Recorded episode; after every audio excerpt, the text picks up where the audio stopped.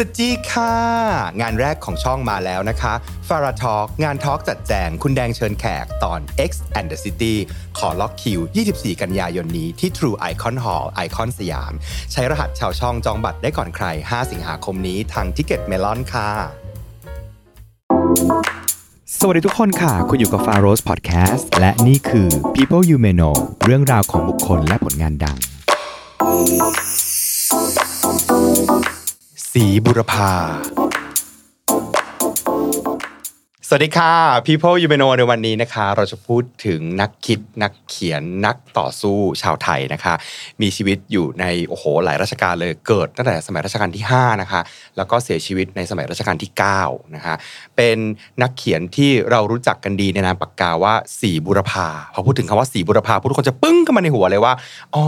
คนที่เขียนนวนิยายดังก็คือข้างหลังภาพนะคะ ซึ่งถูกนำไปสร้างเป็นละครเป็นภาพยนตร์ เป็นละครเวทีโด่งดังในหลายเวอร์ชันเลยนะคะ แต่มากกว่าแค่เรื่องของข้างหลังภาพ ยังมีงานเขียนอีกเยอะมากเลย ที่เจ้าตัวเนี่ยได้เขียนเอาไว้ในช่วงเวลาต่างๆ เช่น ระหว่างที่ติดคุกก็มีผลงานเขียนออกมา ระหว่างที่ลี้ภัยการเมืองไปต่างประเทศก็มีผลงานเขียนออกมานะคะ วันนี้เป็นเรื่องราวของกุหลาบสายประดิษฐ์ หรือในนามปากกาว่าสีบุรพาค่ะ และผู้ที่จะมาเล่าเรื่องของสีบุรพานะคะเป็นแฟนพันธ์แท้วรรณกรรมซีไรต์นะคะ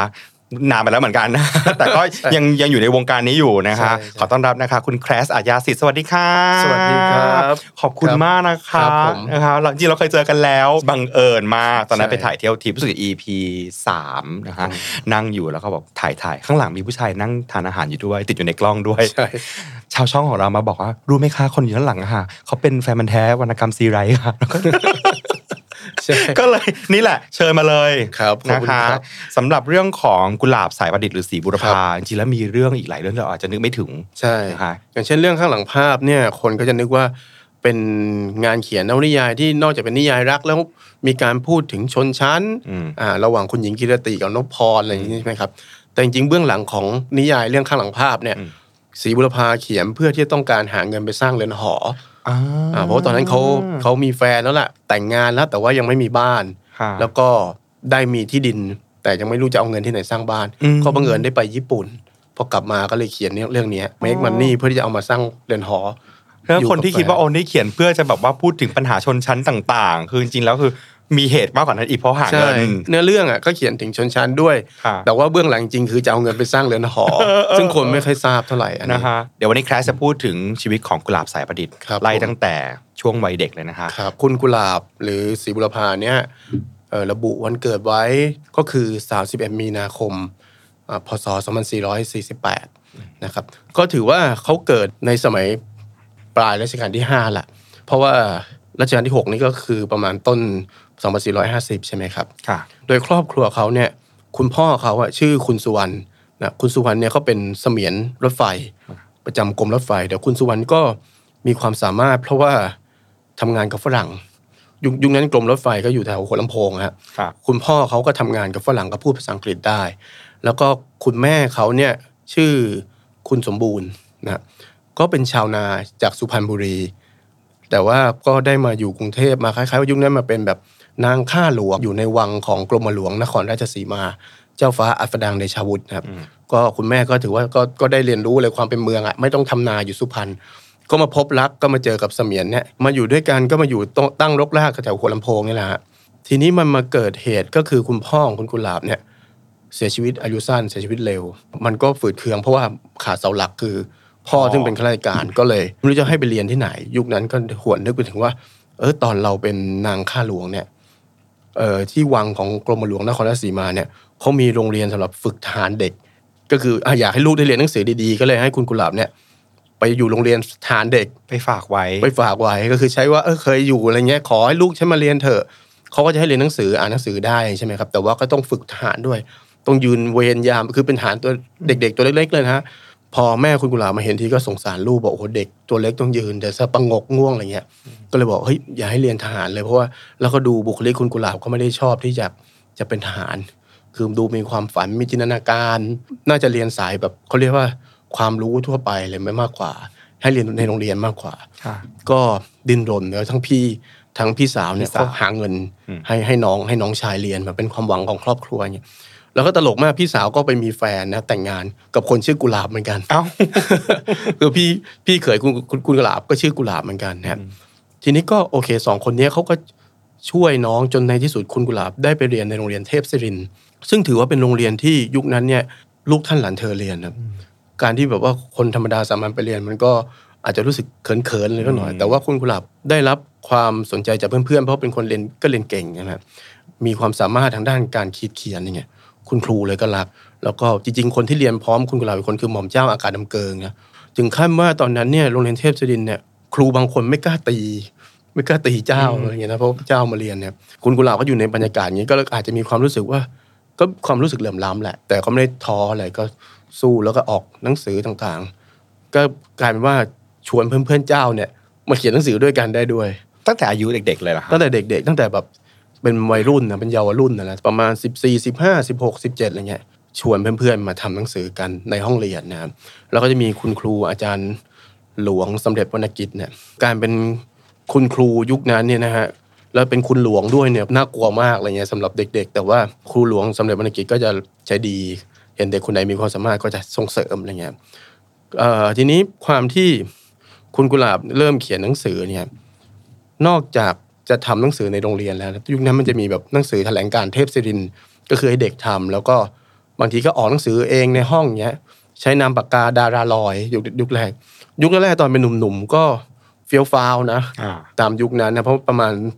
เอ่อเขาเรียกเป็นทศวรรษ 2460อะแหละนะครับมันเป็นยุคนั้นเป็นยุคที่แบบเมืองไทยเนี่ยมันรับอิทธิพลมาจากฝรั่งเยอะมาก การใช้สินค้าอะไรก็ของนอก หรือไม่ก็ดูหนังอะไรเงี้ยส่วนใหญ่เป็นหนังคาวบอย ค่ะคุณกุหลาบก็แฟนซีอย่างนั้นเหมือนกันนะบางทีก็ถ้าไปดูรูปเก่าๆบางทีก็แต่งชุดคาวบอย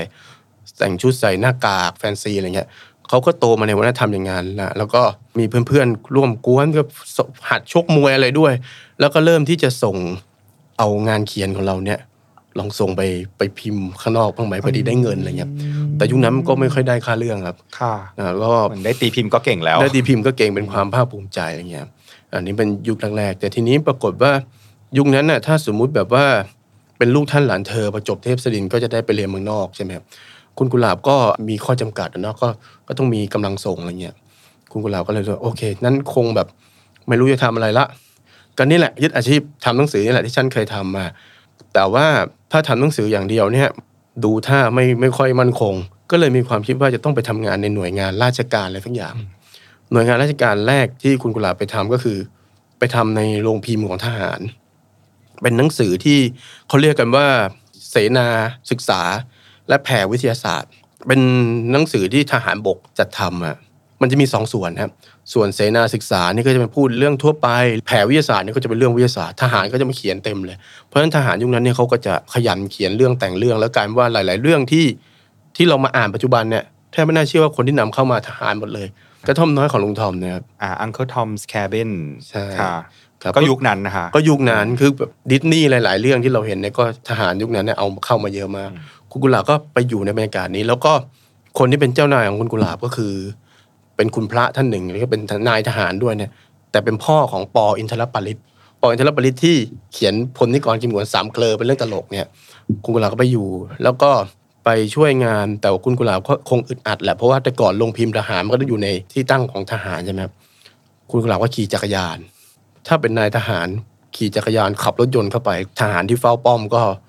ตะเบะอะไรเนี่ย แต่พอคุณกุหลาบเนี่ยก็บอกให้ลงจากจักรยานแล้วก็จูงอ้อมอะไรเงี้ยคุณกุหลาบบอกเฮ้ยมันไม่ได้รับความเป็นธรรมมันไม่เท่าเทียมกันอะไรเงี้ย ก็เริ่มเริ่มคิดว่า เอ๊ะทำไมสังคมมันต้องมีความเหลื่อมล้ำก็คือช่วงเวลานี้เองอาจได้เห็นถึงปัญหาความเหลื่อมล้ำจริงใช่ๆตั้งแต่เทพศิรินทร์เลยไหมคะก็จะเห็นว่าใช่ใช่ลูกเจ้าก็ได้ไปเรียนต่อเมืองนอกใช่ใช่ฉันอยากไปฉันก็เออเป็นความฝันไปไม่ได้ไปใช่เพราะไม่ใช่ไม่มีส่งกำลังจะส่งใช่พอมาทำงานให้กับ ด้านหนังสือของทหารใช่ก็ได้เห็นว่าเออทหารก็จะได้รับการปฏิบัติอีกแบบหนึ่งแต่ว่าในขณะเดียวกันก็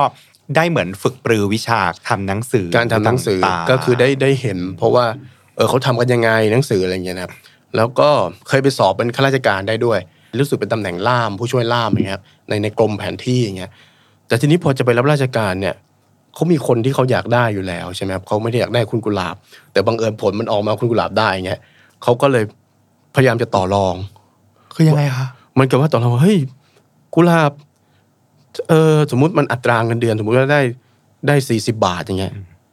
ก็กุหลาบเธอเอาแค่ยี่สิบาทได้ไหมอะไรเงี้ยคุณกุหลาบก็เลยเอ๊ะทำไมมันแปลกๆพอครั้งที่สองเอาอีก จนกุหลาบรู้สึกว่า อ๋อเขาไม่ได้อยากได้เราเขาอยากได้อีกคน ก็คือเส้นสายก็คือเส้นสาย คุณกุหลาบแล้ว นั้นฉันจะไม่เป็นแล้วละฉันคงไม่มาทำราชการแล้ว แล้วคุณกุหลาบว่ายุคนั้นมันเป็นยุคที่แบบว่า มันได้รับอิทธิพลจาก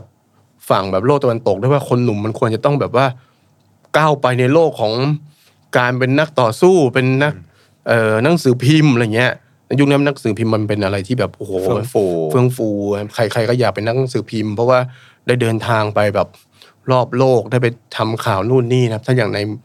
บรรยากาศตอนนั้นเมืองนอกยุคนั้นก็คนอย่างเฮมิงเวย์ใช่ไหมที่แบบอะ จู่ๆก็ไปอยู่ที่สเปนแล้วก็ไปเขียนหนังสือตรงมาหนังสือพิมพ์แล้วกลายเป็นคอลัมนิสต์คุณกุหลาบก็อยากจะมีภาพตัวเองเป็นอย่างนั้น ก็เลยบอกเอาละนั้นฉันจะทำหนังสือพิมพ์จริงจังจะออกหนังสือจริงจังทีนี้ยุคนั้นเนี่ยคนหนึ่งที่มีชื่อเสียงก็คือ ชื่อบุญเติม โกมลจันทร์ครับแต่ตอนหลังเขาเปลี่ยนชื่อเป็นโกศลโกมลจันทร์นะครับคุณบุญเติมเนี่ยเขาใช้นามปากกาสีเงินยวง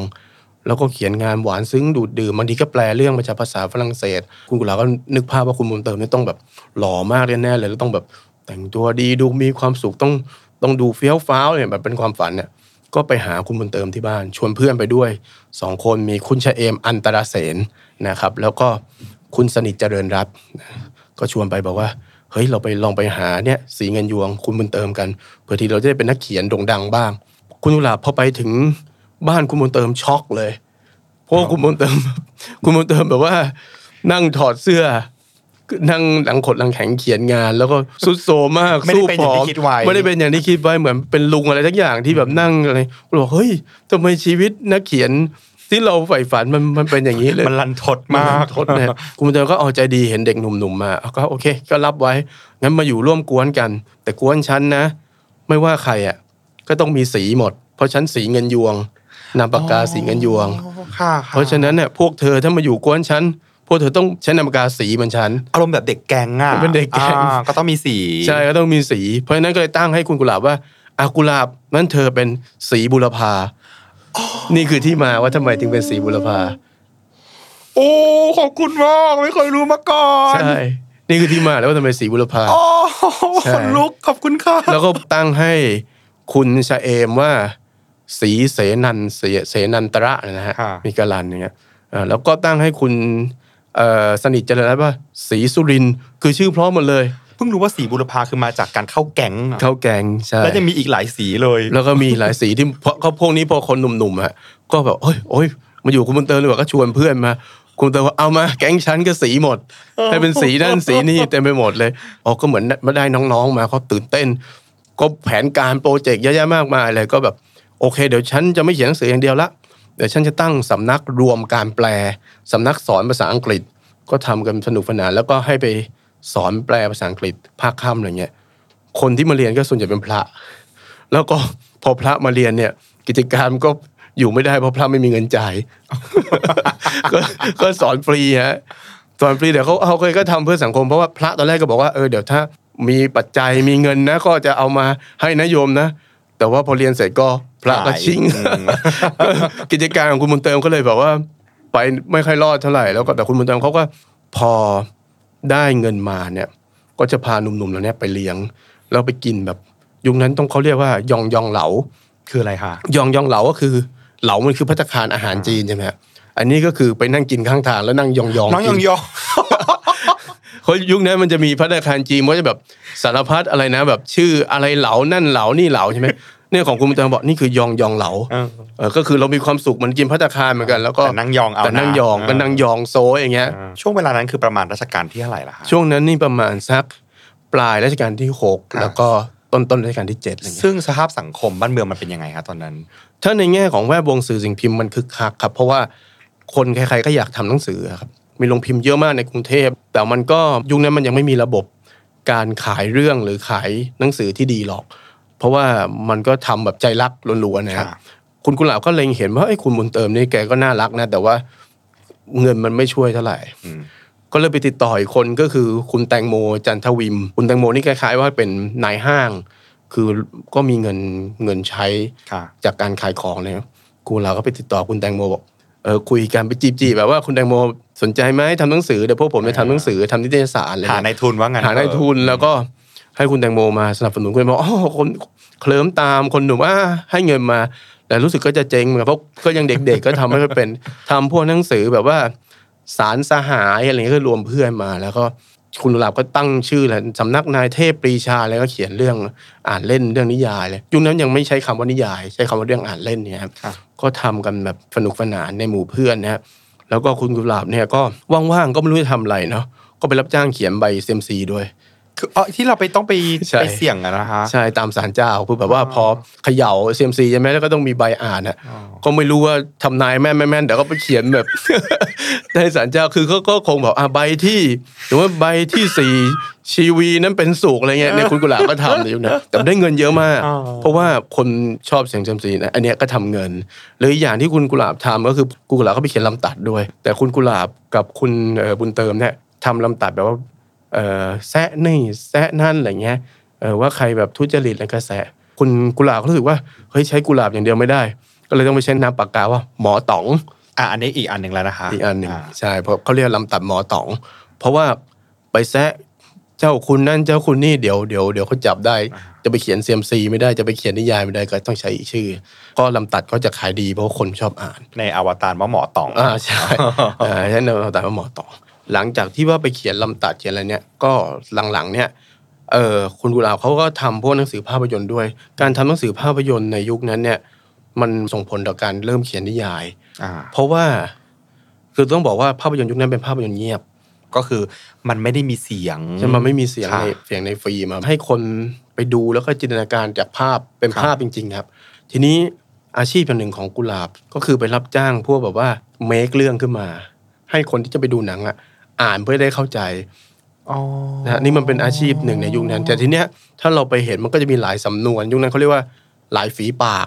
หลายคนเขียนอะไรก็เงี้ยคือหนึ่งเรื่องนะมันอาจจะมีหลายใช่หลายคนเขียนใช่ก็ได้อย่างเงี้ยอย่างนะสมมติว่าในภาพยนตร์เนี่ยตัวละครผู้หญิงขยับปากปึ๊บปึ๊บปึ๊บปึ๊บปึ๊บอะนักเขียนบางคนไปเขียนบอกว่า ฉันรักเธอที่รักอะไรเงี้ยอืมบางคนบอกว่าที่รักฉันไม่ไหวอะไรเงี้ยเอออาจจะบางคนเขียนแบบเรื่อง ดูหวานซึ้งบางคนเป็นเรื่องโมโหอะไรเงี้ยอืมตามจินตนาการของนักเขียนใช่ไหมครับทีนี้กลุ่มคนที่ทำพวกหนังสือภาพยนตร์เหล่านี้ก็เริ่มคิดว่า เอ๊ะทำไมฉันต้องไปเขียนจากภาพยนตร์ทำไมมันฉันไม่สร้างเรื่องจากในชีวิตประจำวันของฉันเองเลยเนี่ยอะก็เขียนเป็นแต่งเรื่องขึ้นมาเอง เป็นเรื่องอ่านเล่นนิยายอ่านเล่นขึ้นมาเอง คุณกุหลาบก็เริ่มคิดอย่างนี้ ก็เลยเริ่มเริ่มที่จะอะโอเคในฉันจะเขียนนิยายเอง ประกอบกับยุคนั้นเนี่ยในประมาณสักต้นรัชกาลที่7เนี่ยวัฒนธรรมแจ๊ส แพร่หลายมาจากโลกตะวันตกอย่างมากนะครับ แต่ยุคคุณกุหลาบเนี่ยเขาไม่เรียกจอจานไม่เรียกแจ๊สเรียกแยสเขาเรียกไหมคะแจ๊สใช่วัฒนธรรมแจ๊สคุณกุหลาบก็ตื่นเต้นมากชอบฟังเพลงเอ่อแจ๊สวงแยบแบนด์อะไรเงี้ยคุณอืมก็จะเอาพวกนี้มาใส่ในในนวนิยายของตัวเองด้วย คือหมายถึงว่าตอนนั้นในในพระนครเองใช่ก็คือมีวัฒนธรรมแจ๊สเบ่งบานใช่ มีแบบเขาเรียกว่ามี beer hall คือแบบโรงเบียร์อะไรเงี้ยแล้วก็หนุ่มๆก็ต้อง นอกจากสูบบุหรี่ยุคนั้นก็ต้องแบบดื่มเบียร์อะไรแบบแล้วก็เขาเรียกมีแบบสาวๆทันสมัยยุคนั้นเขาเรียกเป็น flapper ใช่ไหมว่าทำ flapper อะก็จะมาด้วย แบบว่าสาวๆก็จะมีสาวๆสูบบุหรี่อะไรเงี้ยแบบแต่งตัวเฟี้ยวฟ้าวอย่างเงี้ยแต่ว่าสังคมไทยบางคนก็เฮ้ยผู้หญิงนี่ไม่ไม่น่ารักอะไรก็มีเหมือนกันแต่ว่าพวกในกลุ่มของนักหนังสือพิมพ์นักเขียนหนุ่มก็รู้สึกว่าโอ้ผู้หญิงเหล่านี้นี่น่าสนใจมากเลยใช่ไหมแล้วก็น่าจะไปเป็นนางเอกในเรื่องของเรา เพราะฉะนั้นนางเอกใน งานเขียนแบบว่าเขายุคนั้นเขาเรียกเป็นงานเขียนแนวประโลมโลกอืมนะคุณกุหลาบก็โดนจัดเป็นอยู่ในเหมือนกลุ่มประโลมในกลุ่มโลกประโลมโลกเออว่า โอ้ยเนี่ยก็เขียนแบบตัวละครผู้หญิงที่แบบกล้ามั่นๆอะไรเงี้ยเพื่อให้ขายได้ก็ต้องบอกว่าสุดท้ายต้องโดนพระพระเอกปราบอ๋อก็พระเอกปราบได้ คืออย่างอย่างเช่น ในเรื่องนวนิยายเรื่องหนึ่งของคุณกุหลาบเรื่องปราบพยศเนี่ย ก็จะเขียนแบบนางเอกก็จะมั่นใจชอบไปแบบว่าหลอกให้ผู้ชายรักแล้วก็หักอกอะไรเงี้ยสุดท้ายนางเอกโดนจูบ โดนพระเอกจูบกลับมาเป็นสาวแบบว่าไม่ไม่เปรี้ยวอะไรเงี้ย อันนี้พวกนี้ก็จะขายดีเรื่องแบบนี้เขาเรียกเรื่องประโลมโลกอย่างเงี้ยในยุคนั้นคุณกุหลาบก็เขียนพวกนี้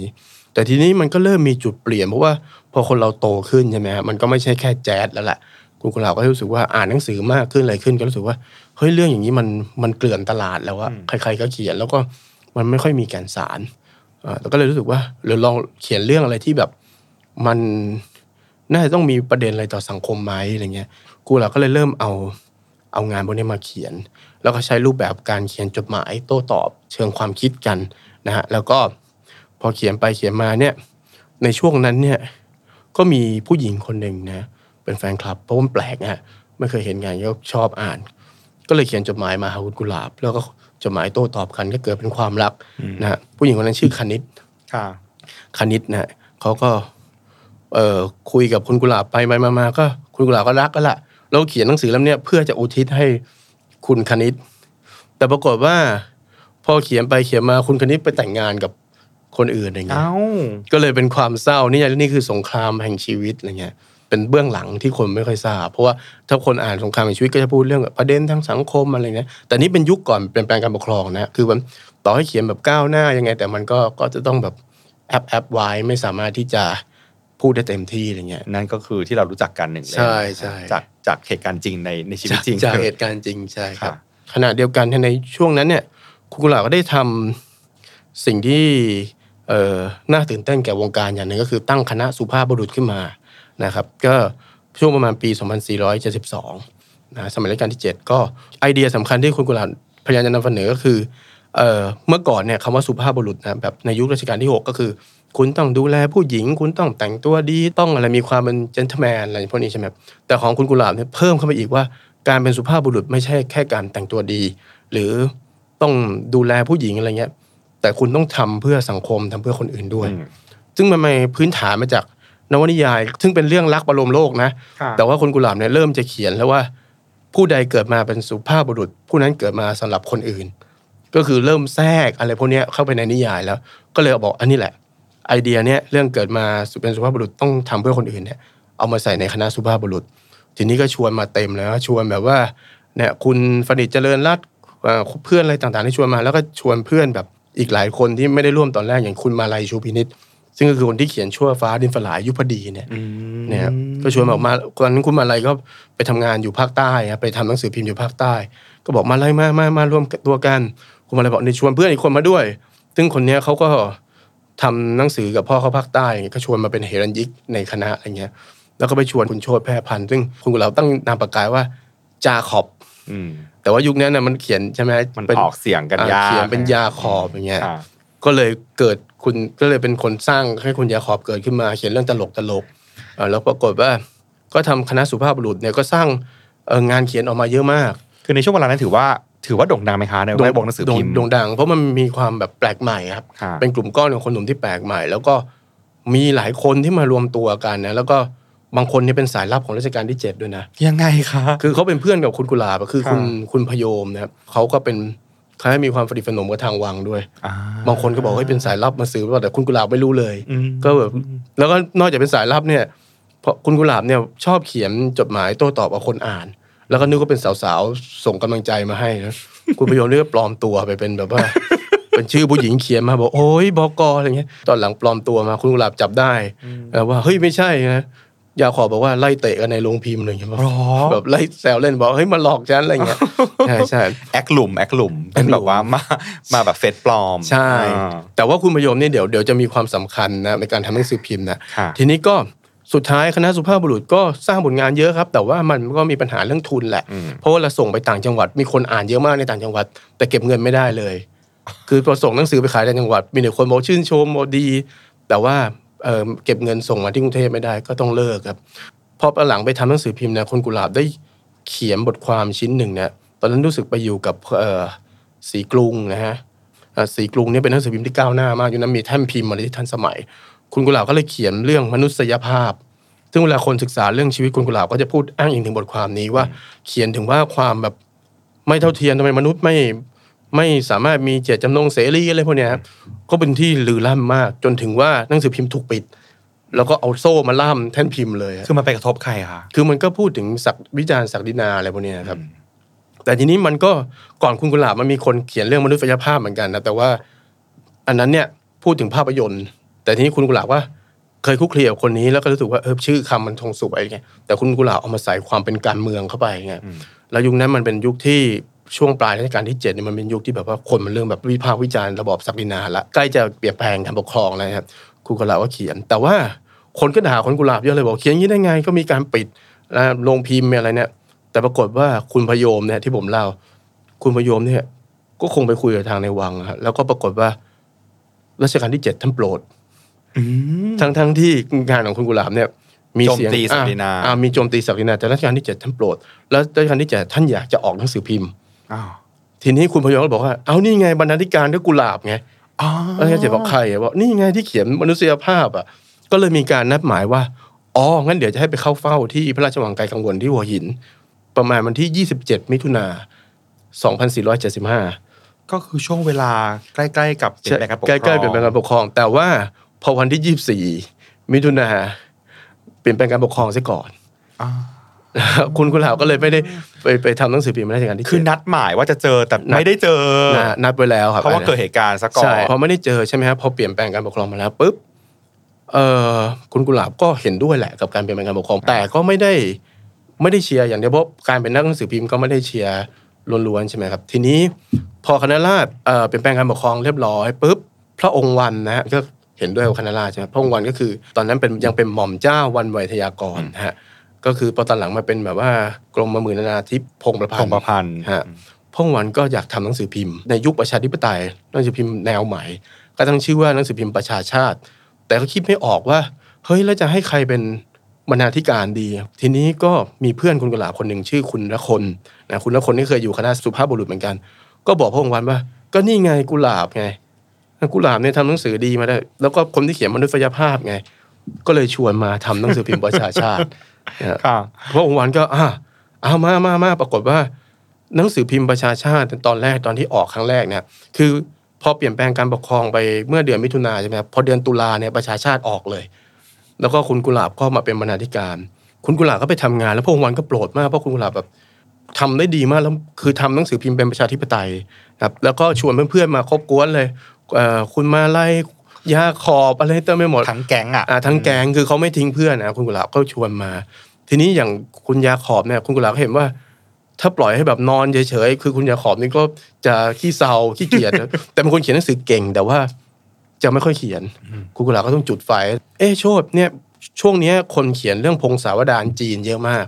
ทำไมเราไม่เขียนเรื่องพงศาวดารไทยบ้างอะไรเงี้ยแล้วก็ ยาขอก็บอกว่าเฮ้ยจะเขียนไปทำไม มันไม่เห็นน่าสนใจอะไรเงี้ยเอ่อเขายาขอไว้บอกมาลัยชูพินิษบอกว่าเนี่ยกุหลาบจะให้เขียนอะไรไม่รู้เนี่ย มาลัยบอกเขียนเถอะเขาเห็นความสามารถความสามารถก็ชงเยอะเลยชง ยาขอก็อ่าเขียนก็เขียนเอามาลัยชงไม่พอมาลัยบอกว่างั้นเอาพงศาวดารพม่าไปลองอ่านเล่นๆดู แล้วก็เขียนเขียนมาอย่างเงี้ยที่เขาบอกว่าไปอ่านแปดบรรทัดเขียนได้เป็น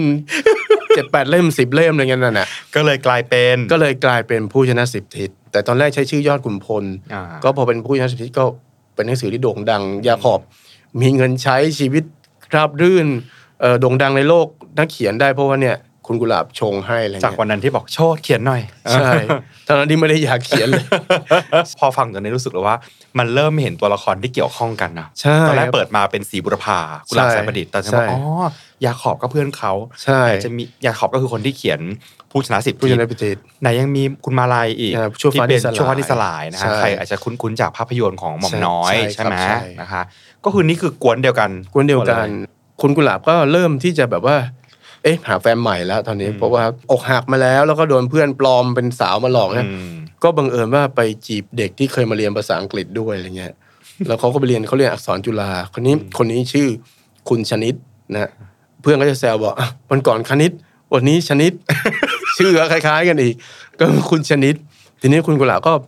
ไปจีบจีบก็ไม่กล้าจีบเองคุณคุณกุหลาบก็จะแบบบุคลิกแบบนิ่งๆเขินๆก็ไม่กล้าจีบเอง ก็ให้เพื่อนอีกคนชื่อคุณยศเนี่ยไปชวนคุณชนิดเนี่ยมา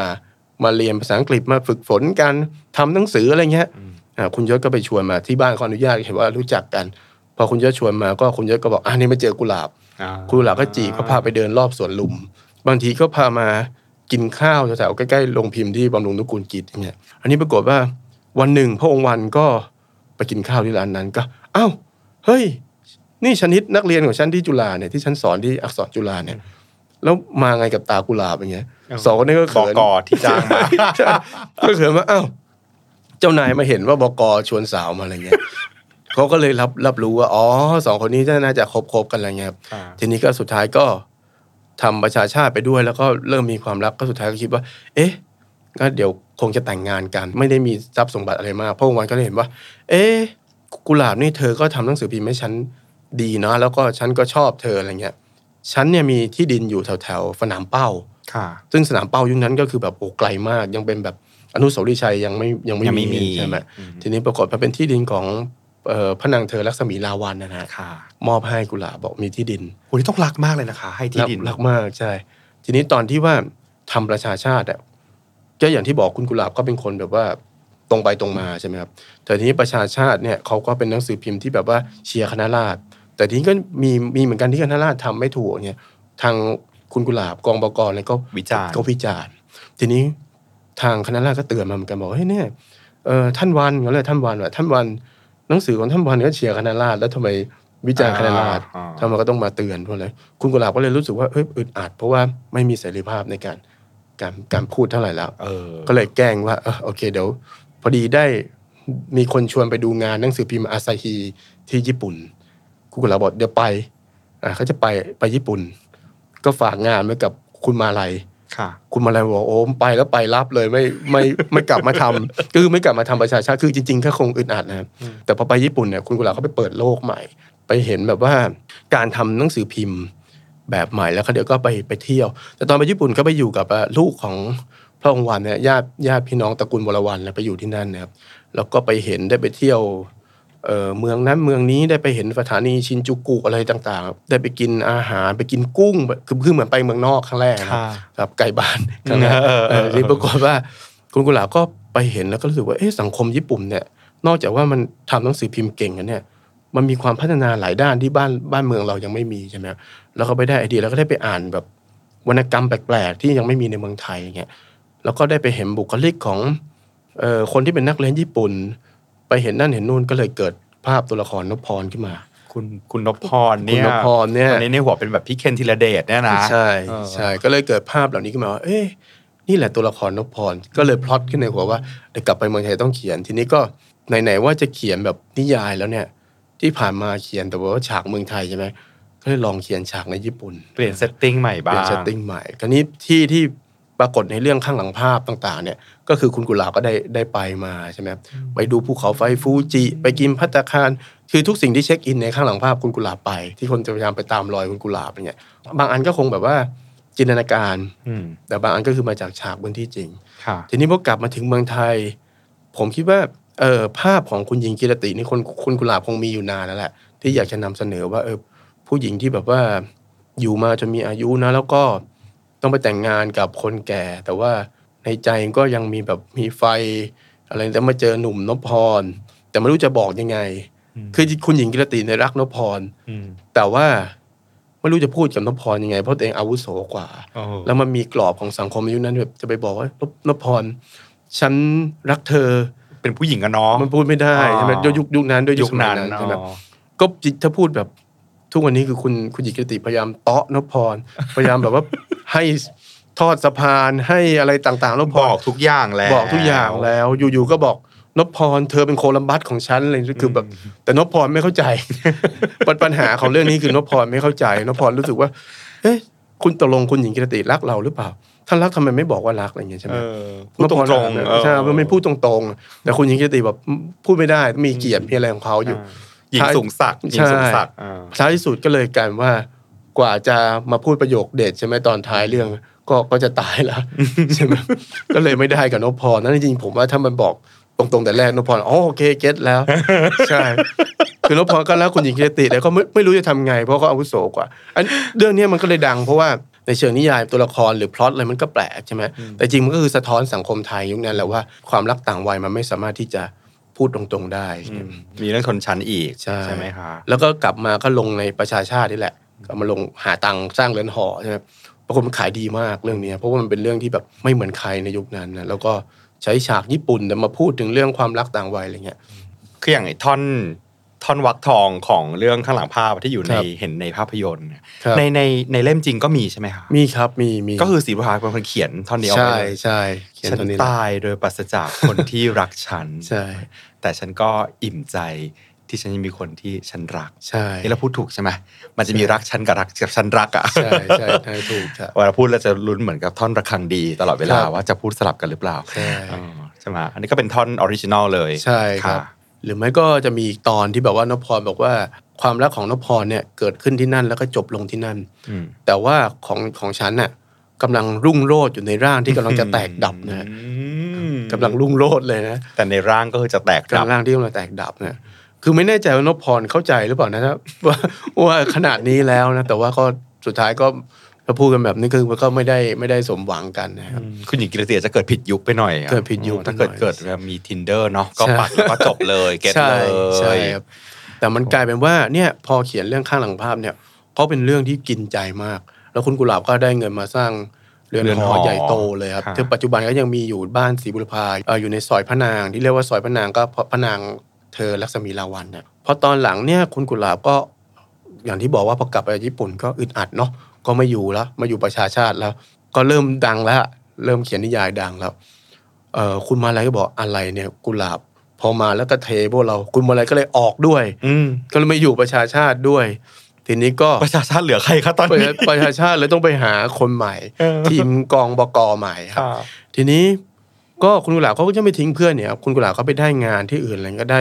นายทุนอะไรเงี้ยเขาก็มาทำหนังสือพิมพ์สุภาพบุรุษ แต่ก่อนเขาทำเป็นอ่อคณะคณะสุภาพบุรุษทำเรื่องอ่านเล่น แต่ทีเนี้ยทำหนังสือพิมพ์ แล้วก็ทำประชามิตรด้วยหนังสือพิมพ์ประชามิตรทำหนังสือพิมพ์สุภาพบุรุษด้วย ทีนี้คุณกุหลาบเนี่ยอย่างที่บอกว่าเขาก็ชื่นชอบคณะราษฎรแต่อันไหนที่เขาเห็นว่าคือคณะราษฎรจริง ๆ มันเป็นกลุ่มกลุ่มก้อนใหญ่พอสมควร มันก็จะมีแบบหลายสายสายพลเรือนสายทหารบกสายทหารเรือเนี่ย คุณกุหลาบเขาก็เห็นถ้าใครที่แบบว่าไม่ไม่ค่อยเข้าท่าเข้าทีเนี่ย เขาก็เขียนวิจารณ์ตรงไปตรงมา ตรงไปตรงมาแบบนักหนังสือพิมพ์ใช่ไหมครับพอตอนหลังเนี่ยคุณกุหลาบก็เริ่มวิจารณ์จอมพลปอด้วยละอืมอ่าทีนี้มันเริ่มเริ่มใหญ่จริงๆคุณจอมพลปอเนี่ยก็รู้จักคุณกุหลาบเขาก็เป็นคนหนุ่มๆรุ่นๆมา มาด้วยกันจอมพลปออาจจะแก่กว่าใช่ไหมก็เริ่มวิจารณ์จอมพลปออ่าทีนี้แต่ว่าคุณกุหลาบเนี่ยจะชอบพญาพหลนะในในคณะราษฎรคุณกุหลาบชอบพญาพหลเพราะว่าเออคุณกุหลาบนึกได้ว่าตอนสมัยหนุ่มๆที่ทำลงพิมพ์ของทหารเนี่ย ภาพที่จะเห็นตลอดก็คือจะเห็นนายทหารสองคนที่โดดเด่นในยุคนั้นเนี่ยเดินมาทุกวัน คนหนึ่งจะเดินพึงพาย ผอมเพรียวหล่อนี่คือพญาทรงสุรเดชแต่ว่าพญาทรงก็จะมีมาดแบบเออท่านเจ้าคุณอะไรหน่อยๆแต่พญาพหลนี่เหมือนลุงลุงตุยนุ้ยตุยนุ้ยใจดีใจดีใจดีใช่คุณกุหลาบก็เลยแบบว่าเอ๊ะพญาพหลเนี่ยการที่ได้เป็นแบบหัวหน้าคณะราษฎรอะไรเงี้ยคือ คือก็เหมาะสมมีความใจดีแต่ว่า พอจอมพลปอขึ้นเป็นนายกเนี่ย คุณกุหลาบก็เลยลองเขียนเปรียบเทียบว่าพญาพหลเนี่ยทำอย่างนี้คือเขียนเรื่องเบื้องหลังการปฏิวัติ 2475 คนก็นึกว่าจะเป็นบันทึกประวัติศาสตร์ว่าเกิดอะไรขึ้นใช่ไหมครับแต่จริงๆอเจนดาก็คือ ต้องการจะบอกว่าไอ้จิตวิญญาณของการเปลี่ยนแปลงการปกครองเนี่ยเพื่ออะไร แล้วพญาพหลทำมา แต่ว่าทำไมจอมพลปอไม่ไม่ทำตาม เพราะว่าตอนนั้นจอมพลปอก็เริ่มใช้อำนาจใช่ไหมครับ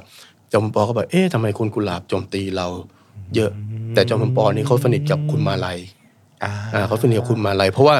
เอ่อตอนที่จอมพลปอเป็นร้อยโทเนี่ยเขาก็อยู่แถวๆหลังกระทรวงกลาโหมนะตรงตรอกครุดตรงแพร่งนาราแพร่งภูทรเลยนะที่ข้าวมันไก่อร่อยนี่ครับใช่ตรงแถวนั้นนะฮะแล้วจริงๆแล้วพวกคณะราษฎรอะไรเขาก็กินแถวนั้นนะร้านอาหารแถวนั้นนะนี่ปรากฏว่า เอ่อครูมาลัยเนี่ยเขาสนิทกับท่านผู้หญิงละเอียดค่ะ ก็คือเคยอุ้มลูกจอมพลปออะไรเงี้ยเห็นเด็กๆนะจอมพลปอบอกเฮ้ยมาลัยแบบทำไมกุหลาบแบบว่าวิจารณ์เราอะไรโอ้เงี้ยมาลัยก็บอกว่าเขาห้ามเขาไม่ได้เพราะว่าคุณกุหลาบเขาเป็นคนที่แบบว่ามีความชัดเจนอะไรเงี้ยนะตอนหลังเนี่ยจอมพลปอก็รู้สึกว่าไม่ไหวละก็จะต้องแบบจับแล้ว ประมาณปี 2485 เนี่ย ที่ที่ที่บอกว่าคุณกุหลาบเลยติดต้องติดคุกใช่ไหมครับค่ะติดคุกครั้งแรกเนี่ยที่เอาไปขังไว้ประมาณ 84 วันเนี่ยแล้วคุณมาลัยไม่ได้ช่วยอะไรได้ครับก็มีคนก็บอกว่า เอ๊ะทำไมคุณคุณมาลัยทิ้งเพื่อนอืมคุณกุหลาบเนี่ยอยู่ๆมาลงพิมพ์แล้วเขาก็จับไปจับไปไว้ที่โรงพักสำนักพระราชวังนะฮะครับโรงพักพระราชวังตรงตรงตรงปากคลองตลาดใช่อืมคุณมนัสจันยงก็ไปเยี่ยมว่า เอ๊ะไปเยี่ยมที่โรงพักพระราชวัง เห็นคุณกุหลาบร้องไห้อยู่ เพราะว่ามันมีเด็กลงพิมพ์มาฮะคุณกุหลาบเป็นบกใหญ่ใช่ไหมเด็กลงพิมพ์ก็บอกว่า ซื้อเงาะมา ซื้อเงาะมาเยี่ยมคนกุหลาบที่คุกตำรวจไม่ให้เอาเงาะมาเยี่ยมตำรวจบอกเดี๋ยวใส่อะไรมาในเงาะอะไรแบบว่า เดี๋ยวเอากุญแจอะไรอะไรเงี้ยคุณกุหลาบก็ร้องไห้ว่าขนาดแค่กินเงาะเนี่ย ยังไม่ให้กินเลย ก็คุณวันนั้นก็บอกว่า ในขณะที่พอคุณกุหลาบโดนจับไปเนี่ยไปลงพิมพ์เนี่ย คุณมาลัยไม่รู้หายไปไหนเลยเขาบอกว่ามาลัยนี้ทิ้งเพื่อน ไม่รักเพื่อนเลย อืมทำไมทิ้งเพื่อนอย่างนี้เป็นเพื่อนกันมาตั้งแต่ไหนแต่ไรอะปรากฏว่าอยู่อยู่อยู่มาวันหนึ่งครูมาลัยโผล่มาที่โรงพิมพ์ แล้วบอกว่าคุณมานะไปบอกคุณกุหลาบนะ ว่าเดี๋ยวอีกไม่กี่วันได้ออก ก็คือไปเคลียร์มาให้ ไปเคลียร์มาให้ แต่ก็นานอยู่นะคะ84วัน ใช่ แต่ว่าก็กว่าจะนั่นใช่ไหมกว่าจะเคลียร์ได้ทีนี้ปรากฏว่าคุณมาลัยเนี่ยเขาไปคุยกับท่านผู้หญิงละเอียดฮะอ๋อภริยาว่าว่า เออทำไมเป็นนั้นก็ก็สุดท้ายคุณมานัทก็แบบไป ไปที่โรงพักก็ไปตะโกนเลยบอกว่า คุณกุหลาบครับ คุณคุณมาลัยบอกแล้วว่า เดี๋ยวได้ออกแน่นอนเพราะไปคุยกับท่านผู้หญิงเลยตำรวจก็เลย แทนที่จะแบบว่ากลางใส่คุณกุหลาบก็อะอยากกินอะไรก็กินเลยอ๋ออ่าใช่นี่เขาวิธีช่วยแบบคนละแบบกันทำงานคนละสไตล์กัน เป็นเป็นเขาเรียกอะไรนะเป็นแท็กติกเหรอคะเป็นเทคนิคใช่อืมทีนี้พอพอออกจากคุกเลยฮะช่วงนั้นก็คุณกุหลาบก็ต้องหนีหนีที่เครื่องบินสัมพันธมิตรมาทิ้งระเบิดในกรุงเทพช่วงสงครามโลกนะฮะทิ้งกองทัพญี่ปุ่นนะฮะก็คุณกุหลาบก็ต้องหนีระเบิดเหมือนกัน แต่ก็จะพยายามจะเข้า เข้ามาลงพิมพ์สัปดาห์ละครั้งอะไรเงี้ยครับก็ช่วงช่วงสงครามเนี่ยคุณกุหลาบก็พยายามจะเขียนหนังสือเหมือนกัน เพราะว่าเออในยุคนั้นเนี่ยจอมพลปเปลี่ยนภาษา เปลี่ยนการใช้ภาษาไทยใหม่ครับคนอื่นๆเนี่ยก็ท้อใจบางคนก็เลิกเขียนไปเลย อย่างคุณมาลัยก็ไปทำสวนมะพร้าวอะไรแทนนะแต่ว่าคุณกุหลาบก็จะสู้อะไรเงี้ย แล้วเขาก็จะให้เปลี่ยนชื่อ บอกว่าชื่อกุหลาบมันเป็นชื่อผู้หญิงอืมอ่าต้องเปลี่ยนให้เป็นแบบแบบชื่อตาม ความเป็นผู้ชายความเป็นผู้หญิงอย่างเงี้ย คุณกุหลาบก็สู้ไม่ไม่ยอมเปลี่ยนนะก็ต่อสู้เลยช่วงนั้นก็เออคุณกุหลาบก็ไปเรียนธรรมศาสตร์ด้วยไปเรียนมหาวิทยาลัยวิชาธรรมศาสตร์และการเมืองเรียนกฎหมายอะไรเงี้ยเขาก็ใช้เวลาช่วงนั้นให้เป็นประโยชน์เนี่ยเออจริงๆคุณกุหลาบเป็นเสรีไทยด้วยค่ะใช่ไปช่วยเสรีไทยด้วยแล้วก็พอหลังสงครามโลกเนี่ยสิ่งที่เปลี่ยนไปอีกอย่างของคุณกุหลาบก็คือ คุณกุหลาบเริ่มมีความคิดแบบทางการเมืองมากขึ้นละอืมคือจริงๆ ก็มีมาตั้งแต่หนุ่มๆ ใช่ไหมครับ แต่ว่า พอหลังสงครามโลกเนี่ยคุณกุหลาบก็เลยหันมาเขียนงานแบบแนวแบบเรียกร้องแบบเพื่อสังคมเพื่อประชาชนมากขึ้น ก็จะมาเขียนงานแบบว่าจนกว่าเราจะพบกันอีกอ่าอันนี้ก็ดังมากเชื่อดังนะคะก็คือเป็นนิยายครับแต่ว่าเขาเรียกว่าถ้าเป็นยุคหลังเป็นพวกแนวเพื่อชีวิตนั่นแหละอ่าเออแลไปข้างหน้าอะไรอย่แล้งไปเงี้ยข้างหน้าใช่ในช่วงเขาเรียกทศวรรษ 2490 ซึ่งก็เป็นยุคจอมพลปอีกครับแล้วก็ในช่วงทศวรรษนี้ก็คุณกุหลาบก็ต้องต่อสู้กับระบอบเผด็จการมาตลอดเลยนะฮะแม้กระทั่งว่าช่วงหนึ่งเนี่ยได้ไปออสเตรเลียด้วยอืม คุณกุหลาบไปออสเตรเลียประมาณเอ่อประมาณปี 2491มั้งก็เป็นการเปิดโลกทีนี้พาเมียไปด้วยอืมก็คือพาคุณคุณชนิดคุณชนิดไปด้วยนะครับ แล้วก็พอพาเมียไปก็แบบว่าโอ้โหเหมันกับสองผัวเมียก็ไปเจอโลกใหม่ ไปเรียนเกี่ยวกับการทำหนังสือพิมพ์ค่ะในโลกแบบว่าที่เป็นแบบฝรั่งแหละได้ไปรัสเซียด้วยมึงรู้สึกแล้วก็ไปไปดูงานดูอะไรแล้วก็ไปรับความคิดใหม่ ๆ ความคิดเชิงสังคมนิยม ความคิดแบบเรื่องรัฐสวัสดิการอย่างเงี้ยพอกลับมาถึงเมืองไทยอะคุณกุหลาบว่าต้องต้องตั้งใจจะเขียนหนังสือเผยแพร่ความคิดใหม่ๆ พอเรือเดินทางมาถึงเมืองไทยอะมีการรัฐประหารปี 2492เอ่อนายปรีดีพรหมยงค์ต้องต้องรีภัยค่ะเนี่ยคุณกุหลาบก็รู้แล้วว่าบรรยากาศมันไม่ไม่ได้เสรีแล้วล่ะเพราะว่าพอช่วงหลังสงครามโลกมันตอนที่ปรีดีพนมยงค์เป็นรัฐบาลเนี่ยก็จะเสรีอยู่ช่วงหนังสือพิมพ์ก็จะทำอันนู่นนี่ได้ พอหลังจากปี 92 คุณกุหลาบรู้สึกว่า เอ๊ะสงสัยแบบว่า ไม่รอดแล้วล่ะไม่รอดแล้วล่ะ แต่ก็สู้ตลอดก็คือแบบว่าเปลี่ยนเปลี่ยนแนวคิดแล้วว่าจะต้องจริงจังและสู้จริงจังแล้วก็สู้กับคนหนุ่มๆในยุคนั้นที่เริ่มเริ่มจะขึ้นมาใหม่ ๆ ใช่ไหมก็ปรากฏว่า คุณกุหลาบก็ไปโดนจับด้วยคดีกบฏสันติภาพตอนหลัง การการโดนจับจริง ๆ อันนี้ก็คือไม่ได้ทำอะไรเลยก็คือ คุณกุหลาบไปไปช่วยชาวบ้านไปอะไรเงี้ยฮะ ไปแบบว่าเรียกร้องความเป็นธรรมให้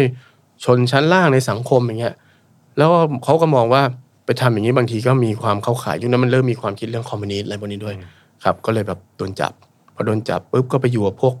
คนหนุ่มๆในคุกเต็มไปหมดเลย แล้วรอบก็เนี้ยคือนานเลยใช่ไหมรอบนี้คนานเลยครั้งนานเลยแล้วก็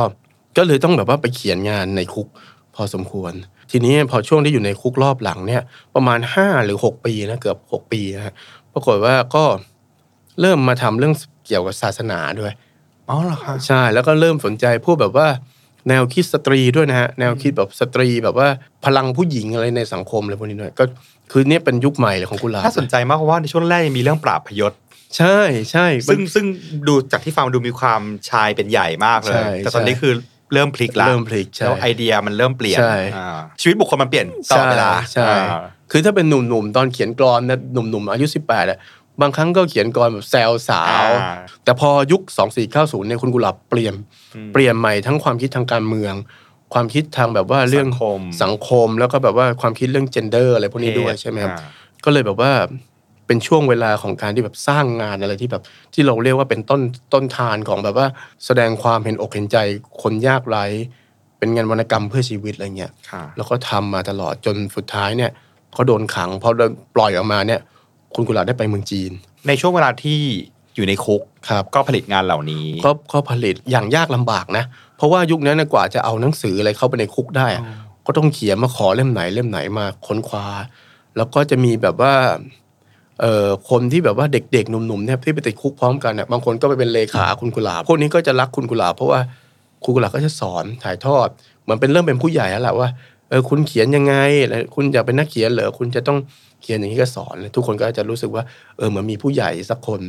งั้นแสดงว่าต้องมีคนที่ช่วยอยู่ข้างนอกด้วย เพราะต้องเอาผลงานไปตีพิมพ์มีมีคนช่วยบางทีภรรยาก็ไปไปรับมาอะไรอย่างเงี้ยหรือไม่ก็แม้กระทั่งว่าตำรวจสันติบาลที่มาเขาให้มาจับคุณกุหลาบเนี่ยมาสอบสวนคุณกุหลาบเนี่ย ก็เป็นลูกศิษย์คุณกุหลาบอืมก็เขามีคนหนึ่งก็คือ ชื่อเป็นนายตำรวจนะชื่อชัดนะฮะชัดชวังกูลเนี่ย พอมาในศาลก็ยกมือไหว้คุณกุหลาบเลยเขาจริงๆเขาให้มาแบบว่ามาเค้นนะมาสอบปากคำมาเค้นมาแบบ มาเป็นพยานฝ่ายคนฟ้องคุณกุหลาบเลยนะแต่ว่าคุณชัดพอเข้ามาก็แบบยกมือไหว้คุณครูครับอะไรเงี้ยก็เรียกครู เพราะว่าตอนคุณชัดเขาเป็นเด็ก ๆ คุณกุหลาบหนุ่มๆก็คุณกุหลาบสอนเนี่ยสอนหนังสือสอนภาษาอังกฤษให้สอนให้ที่เทพรูปเกียรติเทพศิรินทร์นี่แหละก็สอนเขาบอกครู แล้วก็คุณชัดเนี่ยเขาก็จะแบบให้การที่เป็นประโยชน์ต่อคนกุหลาบ แต่ท้ายที่สุดแล้วก็ เขาจะเอาให้ติดคุกก็คือต้องต้องติดอะนะติดยาวอะไรอย่างเงี้ยนะครับแล้วก็อยู่ยาวมาปุ๊บจนกระทั่งว่าจอมพลปหมดอำนาจนะครับ อยู่ยาวมาก แล้วก็ประมาณปี 2500 ต้นต้นๆเอ่อเปลี่ยนเขาเรียกเป็นกึ่งพุทธกาลนะเปลี่ยนใหม่แล้วเนี่ย ก็เอ่อคุณกุหลาบก็ได้โอกาสไปเมืองจีน ตอนนี้ออกจากคุกละออกจากคุก แล้วตอนที่อยู่ในคุกเขาเลี้ยงแมวด้วย คุณกุหลาบเลี้ยงแมวในคุกก็คือชื่อไอ้เสืออเขาก็ตื่นเต้นมากว่าคุณกุหลาบเนี่ย ตอนเข้าไปในคุกเนี่ยยิ่งใหญ่มากใช่ไหมเป็นนายกสมาคมต้องสือพิมพ์เป็นยิ่งใหญ่ พอเข้าไปในคุกก็เหมือนกับไปไปไปอยู่เงียบๆไปเขียนงาน เขียนบันทึกอะไร แต่พอออกมาจากคุกเนี่ยหิ้วฉลอมมาแล้วคนก็บอกเอ๊ะทำไมกุหลาบหิ้วอะไรมาในฉลอมก็มองไปเห็นตาลูกวาวอยู่ ก็คือหิ้วแมวหิ้วแมวก็คือไปรักแมวในคุก แล้วก็หิ้วมาแล้วก็คนก็บอกโอ้โหนี่คือ บุคคลที่ยิ่งใหญ่ขนาดนี้แบบออกจากคุกมา ถามคือคือเลี้ยงแมวในคุกแล้วพออยู่หลายปีใช่ไหมพอออกมาแล้วก็ไม่อยากทิ้งแมวในคุกก็เอาแมวมาด้วยอืมในฉลองเขาเลยบอกเอ้ยในฉลองกุหลาบนี่มีมีแมว แล้วกุหลาบบอกว่านี่แหละไอ้เสือแนะนำให้พวกอืมนักหนังสือพิมพ์ต่าง ๆ ที่ไปรับอะบอกนี่นี่นี่เพื่อนผมไอ้เสือเนี่ยออกมาก็หิ้วหิ้วออกมา แล้วก็พอตอนหลังเนี่ยไปเมืองจีนปรากฏมันมีรัฐประหารที่เมืองไทยเนี่ยค่ะคือสองก็ประมาณปีค่ะ2500ครับค่ะ แล้วก็คุณกุหลาบรู้สึกว่า เอ๊ะถ้ากลับเมืองไทยรอบนี้คง คงไม่ไม่แคล้วต้องติดคุกอีกแน่ๆเลยคุณกุหลาบเลยตัดสินใจไม่กลับ แต่ตอนนั้นทีเป็นเมืองจีนคือไปเพราะสาเหตุอะไรคะคือเหมือนกับไปดูงานไปเชิงแบบว่าเกี่ยวกับวัฒนธรรมอะไรเงี้ยซึ่งจริง ๆ มันมีหลายคนไปนะ แล้วบางคนพอกลับมาก็ก็ติดเนี่ยฮะบางคนเขาก็ต้องกลับเพราะว่าเขารู้สึกว่าไม่ไม่ได้เตรียมตัวเตรียมใจลูกเมียยังอยู่อะไรเงี้ยเขาก็กลับมาพอกลับมาเขาก็จับเลยเพราะว่า